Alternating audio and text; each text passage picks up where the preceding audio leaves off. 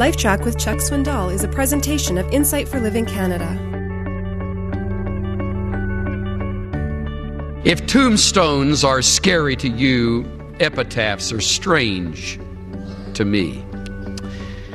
We have all seen them. Most of them are brief, some of them are profound. A few epitaphs are tragic.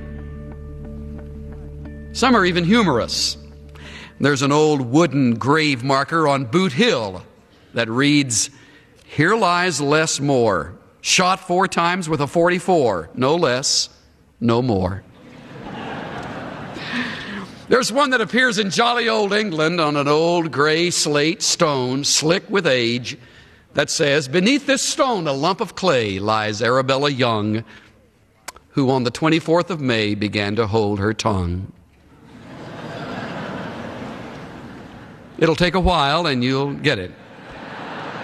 You won't believe this, but just outside Wichita, there's a tombstone that reads, I told you I was sick.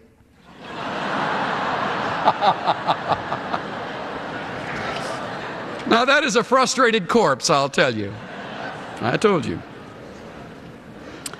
In his immortal 16th century work, John Foxe captures the feelings of the martyrs by recording for us some of the epitaphs that appear in the catacombs below Rome. The difference between the Christian and the non Christian is obvious.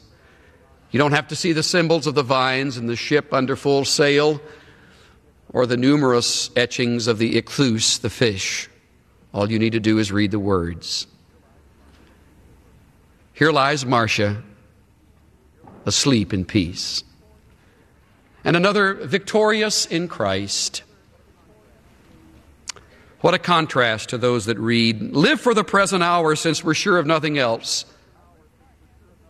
Or, I lift my hands against the gods who took me away at the age of 20, though I had done no harm. And the cynical, Traveler, curse me not as you pass. I'm in darkness and I cannot answer you. James Russell Lowell, the American poet, has said his preference for an epitaph would have been Here lies that part of James Russell Lowell which hindered him from doing well. That's true. The body is often the greatest enemy of the soul. One of my favorites is Ben Franklin's. If you ever get a chance to go to Philadelphia, you must visit the old Christ Church at 5th and Arch Streets. You won't see an epitaph, but you will see, appropriately, in honor of that great American genius, a simple flat stone. But if he had had his way, he would have allowed this epitaph to appear on it.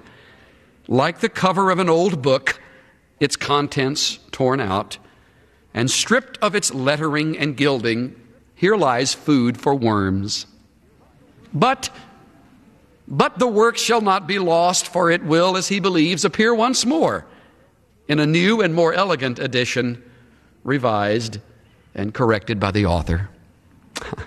Capital A, author. I like that. I like it because it speaks the truth. I like it because it implies the truth of resurrection. Here lies that which is only rotting, fit for worms but what you may not know, traveler, what you may not know, visitor, is that the author will someday come and redo this work and he will fit it for eternity. What a hope there is in resurrection.